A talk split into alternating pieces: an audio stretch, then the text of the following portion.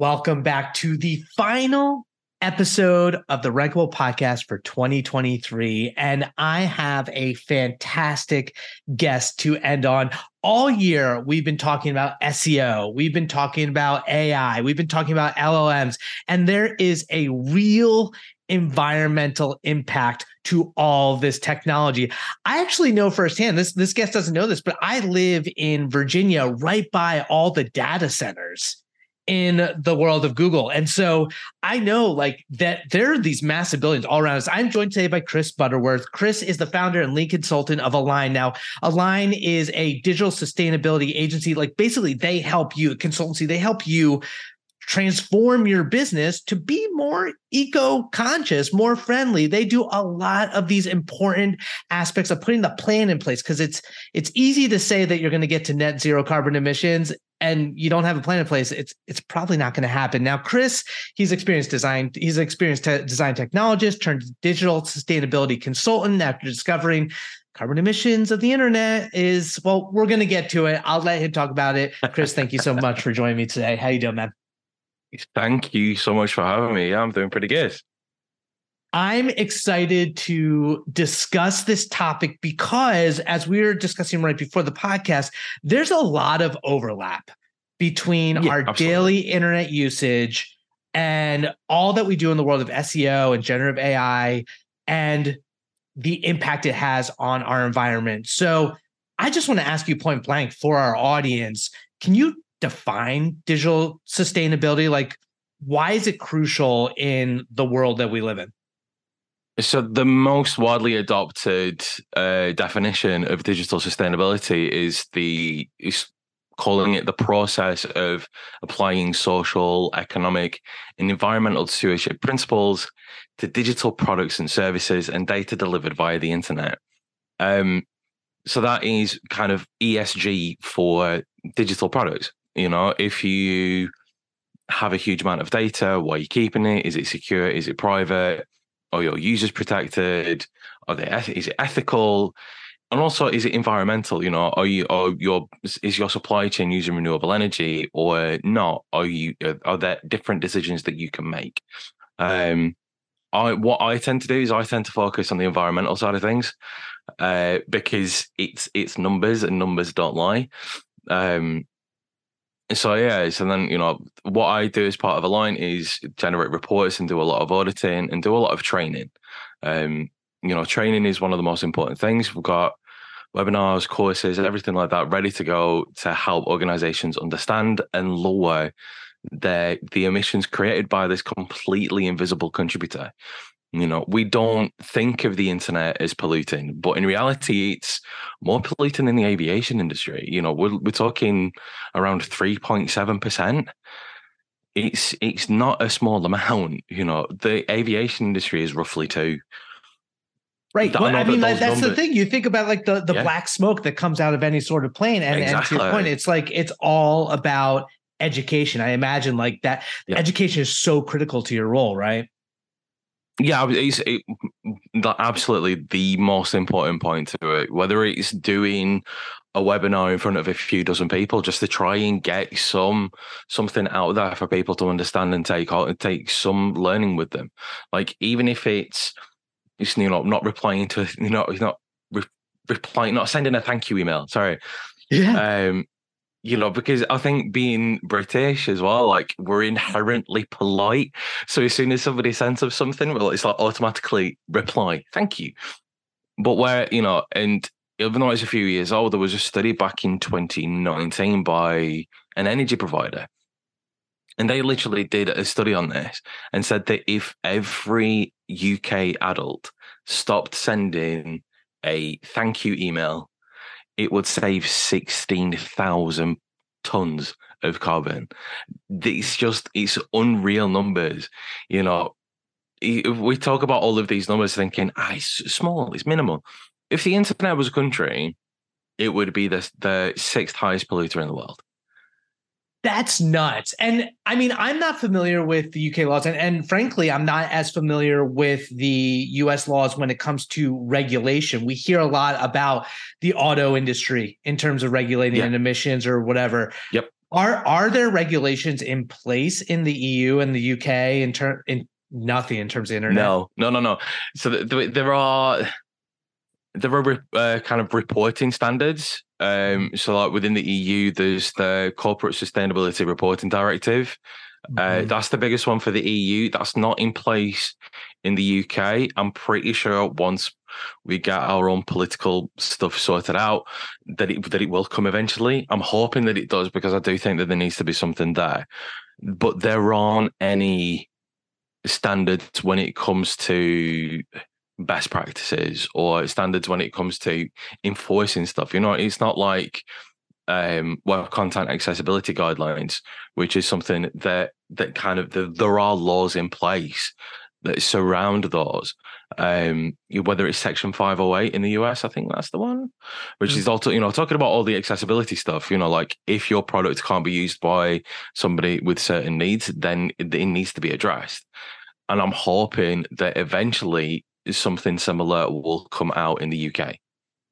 And and it's tough because it's like it's a collective mindset. It's a social like a lot of these mm people can't see the day-to-day impact so you know as a business like in the us if you know with there not being these types of regulations it really is on the organizations and the businesses and and individuals to make the change how are you how are you advocating for that like what what i guess emotional heartstrings like how are you making the pitch to businesses to actually adapt the plans that you recommend there's there's two sides to it. Um, one of the key things for I mean, if, if we look at like digital touch points, if we look at things like uh, websites as a prime example, you know, there are just you know sustainable web design, which is a massive. Uh, it's a book. It's, there's guidelines. There's different strategies that can be put in place.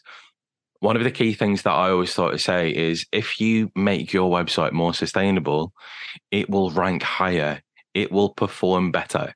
Because by being more by having a more sustainable website it loads quicker it behaves better. It's more instantly more accessible.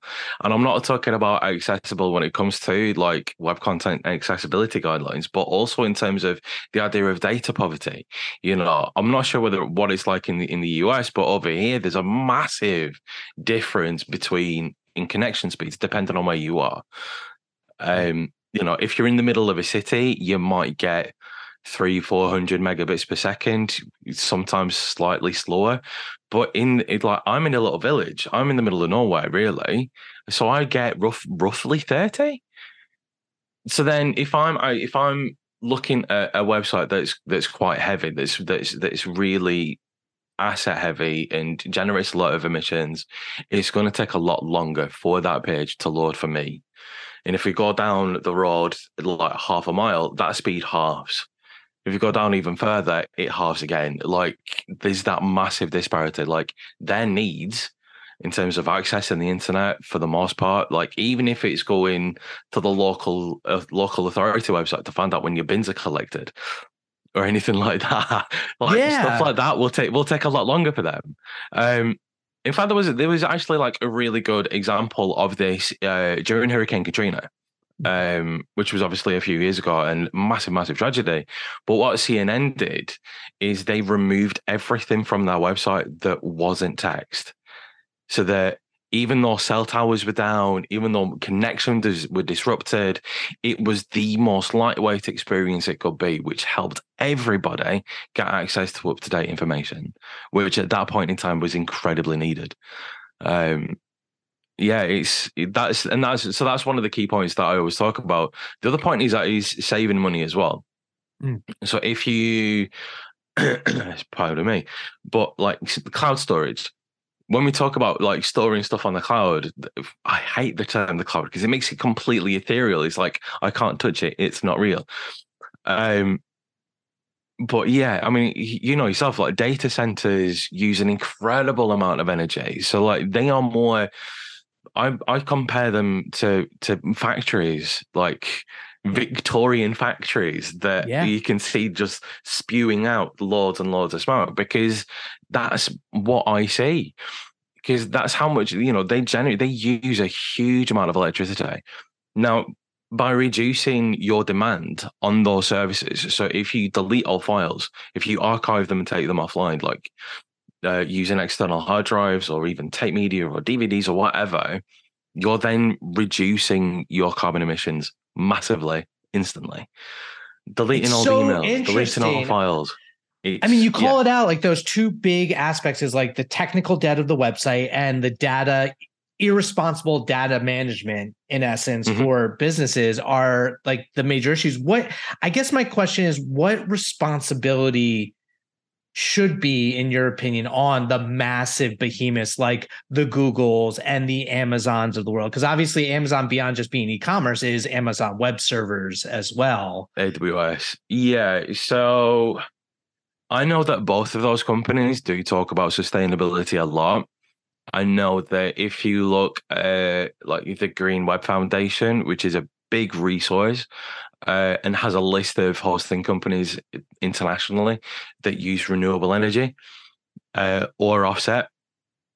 I know that Google and Amazon do that within certain data centers.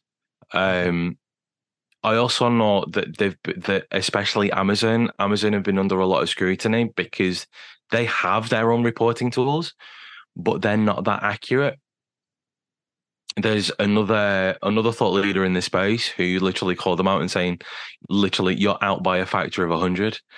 And it's just unreal because there are emissions that just are not being considered. Um, because and yeah, and because of that, they're literally just being called out. Google are a good example of somebody who offsets everything. So what they'll do is they'll just plug into the grid, use all the electric all the electricity that they need to, and then at the end of the year, get their energy bill and go, okay, we'll pay that off, and then we'll invest the same amount in renewable energy. That's cool. I mean that that Which- makes sense. Yeah, I mean, it kind of does. I mean, it, it, it's good in the way that he's actually offsetting everything, but it's not a reduction; it's an offset. Gotcha. It's not good enough, know, basically. It's good. It, well, it's better than nothing, is what I would say. It's definitely not the best. I mean, if you look at like net zero targets and everything like that, net zero is all about reduction. It's not about offset. It's about reduction first. Like Mm. I've always said since the very beginning of of my sustainability journey that I'm not anti offset. I'm anti offset first. And that's the approach that I like to take. I'm not one to kind of go, right, measure everything and then just offset everything. It's measure everything, strategize, lowering it, and offset it. Um, because that's what's needed. I mean, it, and even then, reducing it saves you a heap of money if you're looking at reducing.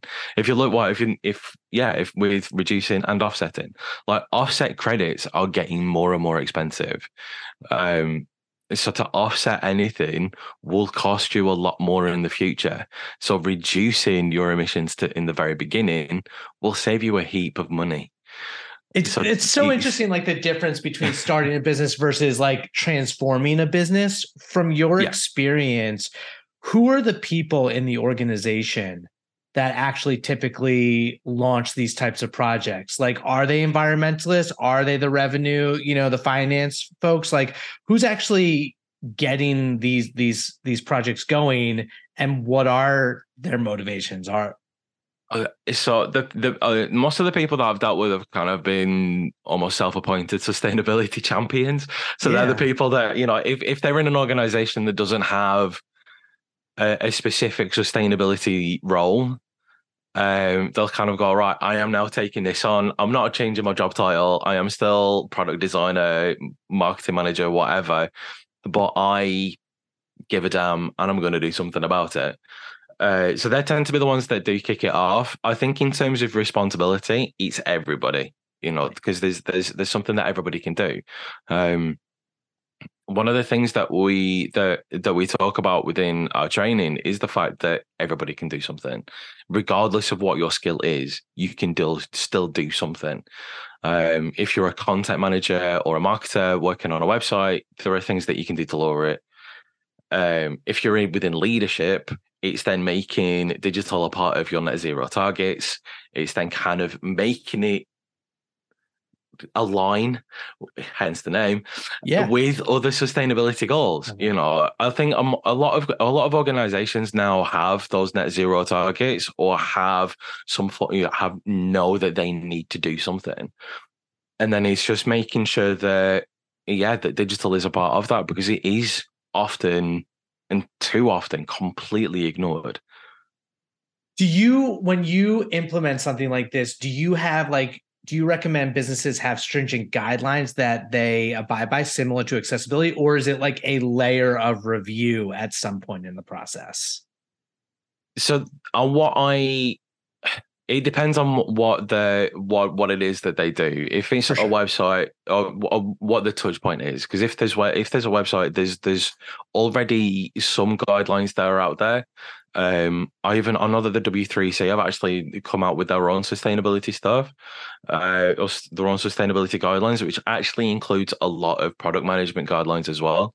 Mm. So then that's kind of twofold. There's obviously there's the sustainable web design, which again does some of the same, not in the same way.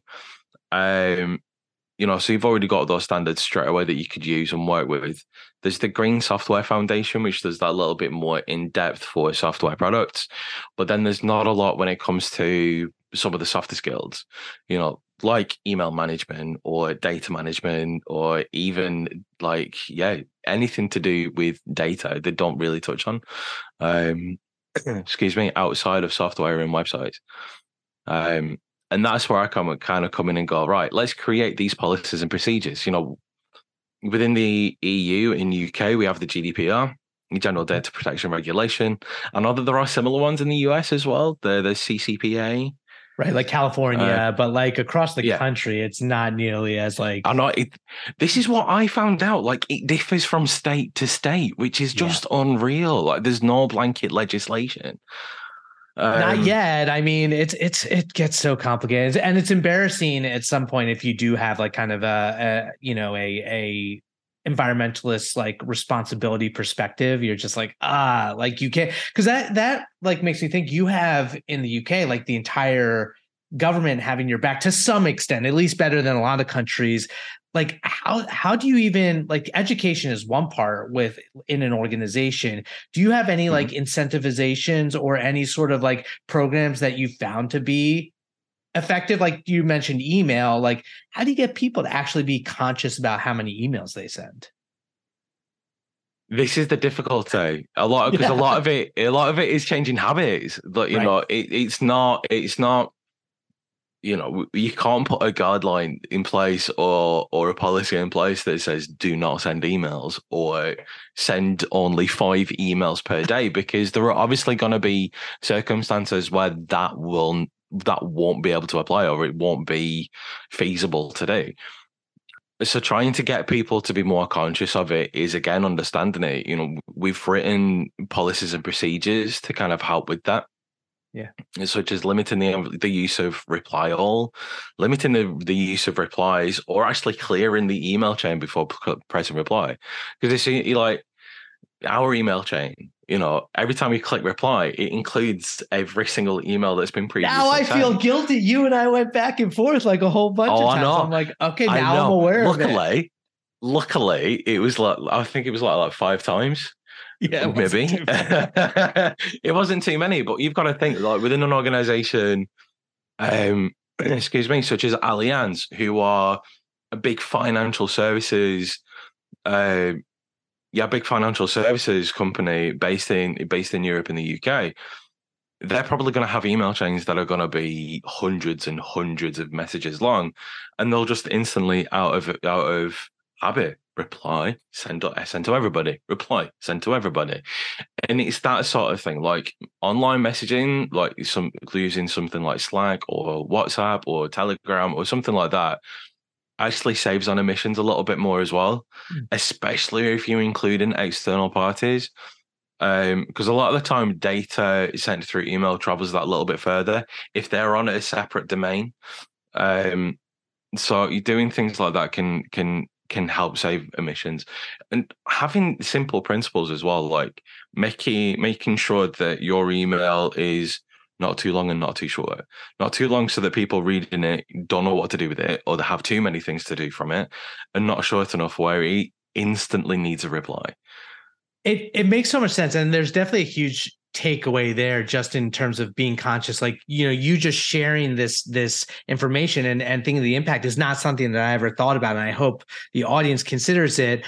I do want to quickly touch on now now like thinking about it and my mind is reeling llms and generative ai like you must think that that's the most awful human invention ever I really do. I really do. Um, I mean, it's twofold. I mean, I mean, I don't even want to get started on OpenAI and ChatGPT because I think that that I think there's a special place in hell for the people that invented it. Purely because no, purely because not just because of the environmental aspect, but also the ethical right. aspect. Like the fact that they've, you know, it's literally been a, a breeding ground for hatred. The fact that they've literally hmm. uh, OpenAI have, have contracted uh, workers from Kenya and paid them an absolute pittance to go through the the all of the data, remove anything that's misogynistic or hate filled or violent. And also then, yeah, just the environmental impact of it. You know, I I know somebody who did a study on it. Like just kind of picked some like got some estimated figures on usage and did some numbers and plugged it, plugged it away and worked out that it that ChatGPT emits 24 tons of CO2 per day. Hmm. Mm-hmm. And this mm-hmm. this study was done last year. So, you know, imagine the growth that it's had over the past 12 months, and that number could easily tripled. Do you and that's every single day.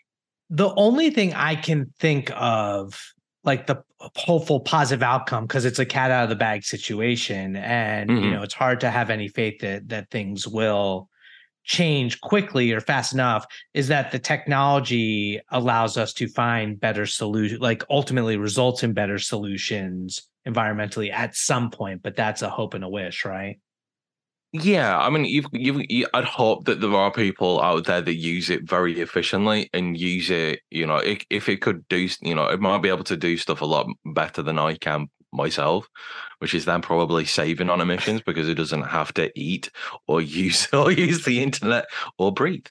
Um, but then, I'm I'm I'm certain that the vast use is you know, it gets a response. That's not the right response. I'll need to do it again. Or no, that's not the right response. Or it's people just experimenting, or if yeah. we're trying to do something that that that artificial intelligence can't quite do yet. Um, it's a it's a tricky Not, conversation, man, because it's a very real yeah. like reaction when you're like, you know, we we have this like people who aren't as environmentally conscious. Like I think, you know, I think of things I can do better, and then I think about things that I'm completely wasteful digitally, and there's a guilt there. And yet at the same time, there's a reality of the day to day. And it's like there's some serious cognitive dissonance. Yeah, yeah, there is. And it's I have to say this a lot as well to people is don't feel guilty for something that you didn't know about. Right. You know, you, know, you can't. still gonna do it. I, I, I can't. I can't punish for punish you for your lack of knowledge. I nobody can. Like that. Right. That is not a thing. That is not right to do. But if you find out and you still do exactly the same, then shame on you. But if you if you find out and then change, perfect. I mean, if we're talking about you know the energy demand of of data centers is growing. That that is not going to change. The only way to change that is to try and start reducing our demand on these services, whether that is social media, email marketing, search engine optimization, websites, data, everything, to try and reduce that. I mean, there was a study by uh, Reuters, and they've literally come out and said that US data centers, their energy demand is going to double by 2030 like double. I mean, if it's any consolation, I'm doing my part by voting against them locally in terms of placement, but they'll still find somewhere else to to they'll put find somewhere. That, this is this is the thing that will, they will literally just find somewhere else to do it, and I think it goes to like terminology as well and kind of lack of understanding with some of the terminology like you know as we touched on before talking about the cloud and how yeah. saying the cloud makes it seem so completely ethereal. And then there's obviously within the tech world, serverless, which mm-hmm. still uses the exact same data centers, just in a slightly different way. Um, Damn you, marketers! it is. It is. I, I, I am. I'm almost. It's borderline greenwashing for me. Yeah, it's it's it's so close to it that he's that I think it should just be called out. You know, outright. Yeah. Um, Chris, it's such an yeah. interesting topic, and and it's definitely something that I feel like deserves more of a spotlight. I'm happy that we're yeah. able to bring it on the show, and and I I apologize, and I also don't apologize to our viewers and listeners at home that you now have that knowledge. So that's on you whether or not you decide to change your behavior. And I will definitely personally try to make a slight difference at the very least at email marketing, if not much bigger. If there's one big recommendation that someone can do today to reduce at, at an individual level their imprint, what would be your your recommendation? Individually, uh there's so many there's so many i think within within an organization it's unsubscribe to emails that you don't that you don't read delete uh-huh. really really old ones uh, if they're not like not useful anymore uh, obviously this is more within the workplace but at home don't stream in 4k yeah. i think that's probably the biggest one i think you know if you are don't get me wrong i love you know, love streaming stuff. I love yeah. the Mandalorian series. I love Netflix, but I never watch it in 4K. One, I can't really tell the difference because I wear glasses. But two, it, it reduces it reduces my my energy demand. It reduces the amount of the amount of data that being transmitted by a huge amount. Um, more than fair. and then, and then and so yeah, it's it kind of massively helps. Okay, so um, thank you so much for for kind of like sharing all these insights i think it's really important do you, are you ready for some some rapid fire rankings oh, yes please let's let's bring this back to seo here we go. We're gonna put the music on. We're gonna bring it back to the clock. It is all relevant regardless.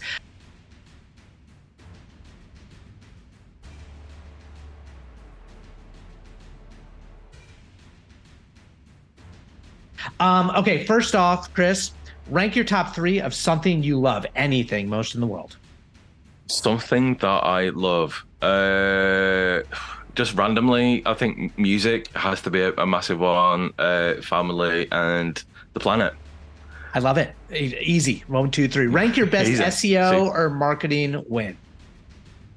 I completely redesigned the website and uh, didn't actually change much of the content at all. Just made it more lightweight and more sustainable. Even migrated the com- the domain, so it was a completely different URL, and everything boosted in within its rankings. There you instantly. go. I love that. I love that. Rank your top three SEO tools. Uh, Screaming Frog because I think it's brilliant at indexing stuff and kind of diagnosing a few bits. Uh, Webmaster Tools just because everybody uses it and it's really super linked to Google and Hemingway, which isn't an SEO tool, but uh, it's an editor that I use on a daily basis. You're talking content SEO. It's like they're one yeah, and the same. Absolutely. Rank your best SEO trick or tactic. Uh, to focus on conversion rather than winning traffic. I love that. I mean, it's it's that's what SEO should be about. Is ultimately about revenue, leads, mm. actual business metrics. Um, rank what you do love most about SEO, even though it's tangentially related to a lot of what you do. What I love most about SEO is the fact that it can be used to shorten user journeys. Um, and I think that's probably going to be one of the key things. That you know, SEO is obviously all about boosting traffic. But if all that traffic is going to the to a single location and having to be diverted through an entire web structure, then use SEO to shorten it. Have specific landing pages for specific keywords. It's just it's it's not that difficult. It's a brilliant perspective. I, I really like that. Rank your best learning SEO resource.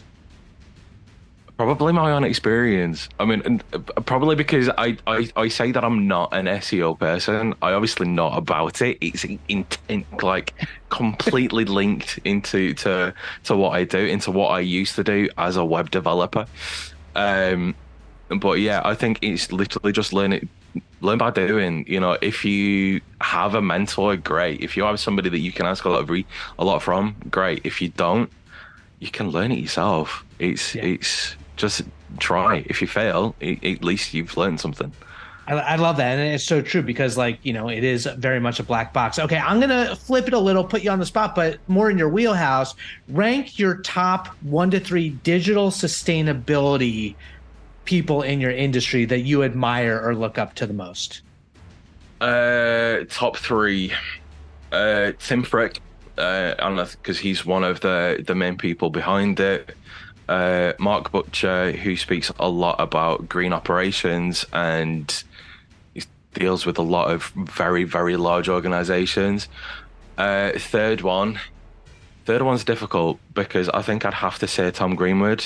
Um, I used to work for Tom as a web oh. developer many years ago. Uh, learned a lot from him, and yeah, wanted to kind of take you know he kind of made me want to take that information even more, even further. There you go. So check out in the description notes. We'll have uh, links to their social platforms so you can find and connect with those folks. And then finally, rank your number one cause or charity that you want to promote. Uh, Big Orange Heart. This one's quite easy. Um, so they used to be called WP&UP. Um, this is going back when I was a developer. They specifically, they're a mental health charity that worked a lot with WordPress developers, mainly remotely and have since opened up to work with any remote worker. So if you ever feel like you're, you that you need anybody to talk to or that you or, you know and work within the industry, bigorangeheart.org and um, yeah, talk to somebody. That's awesome. Yeah, so find them in the links in the con- in the description as well. Chris, if people want to find you online, connect, learn more about digital sustainability, where's where's the best place to get in touch? Probably the as boring as it is, it is LinkedIn. Um, I think it's that he's probably one of the least toxic toxic social media platforms out there at the minute, so that's where I am. I was gonna say, give it a minute. We'll see. No, thank you so much for joining me. This has been a really enlightening, important conversation to end out the year. I appreciate it, man. Yeah, no, thank you for having me. It's, it's been it's been good to kind of spread all this knowledge.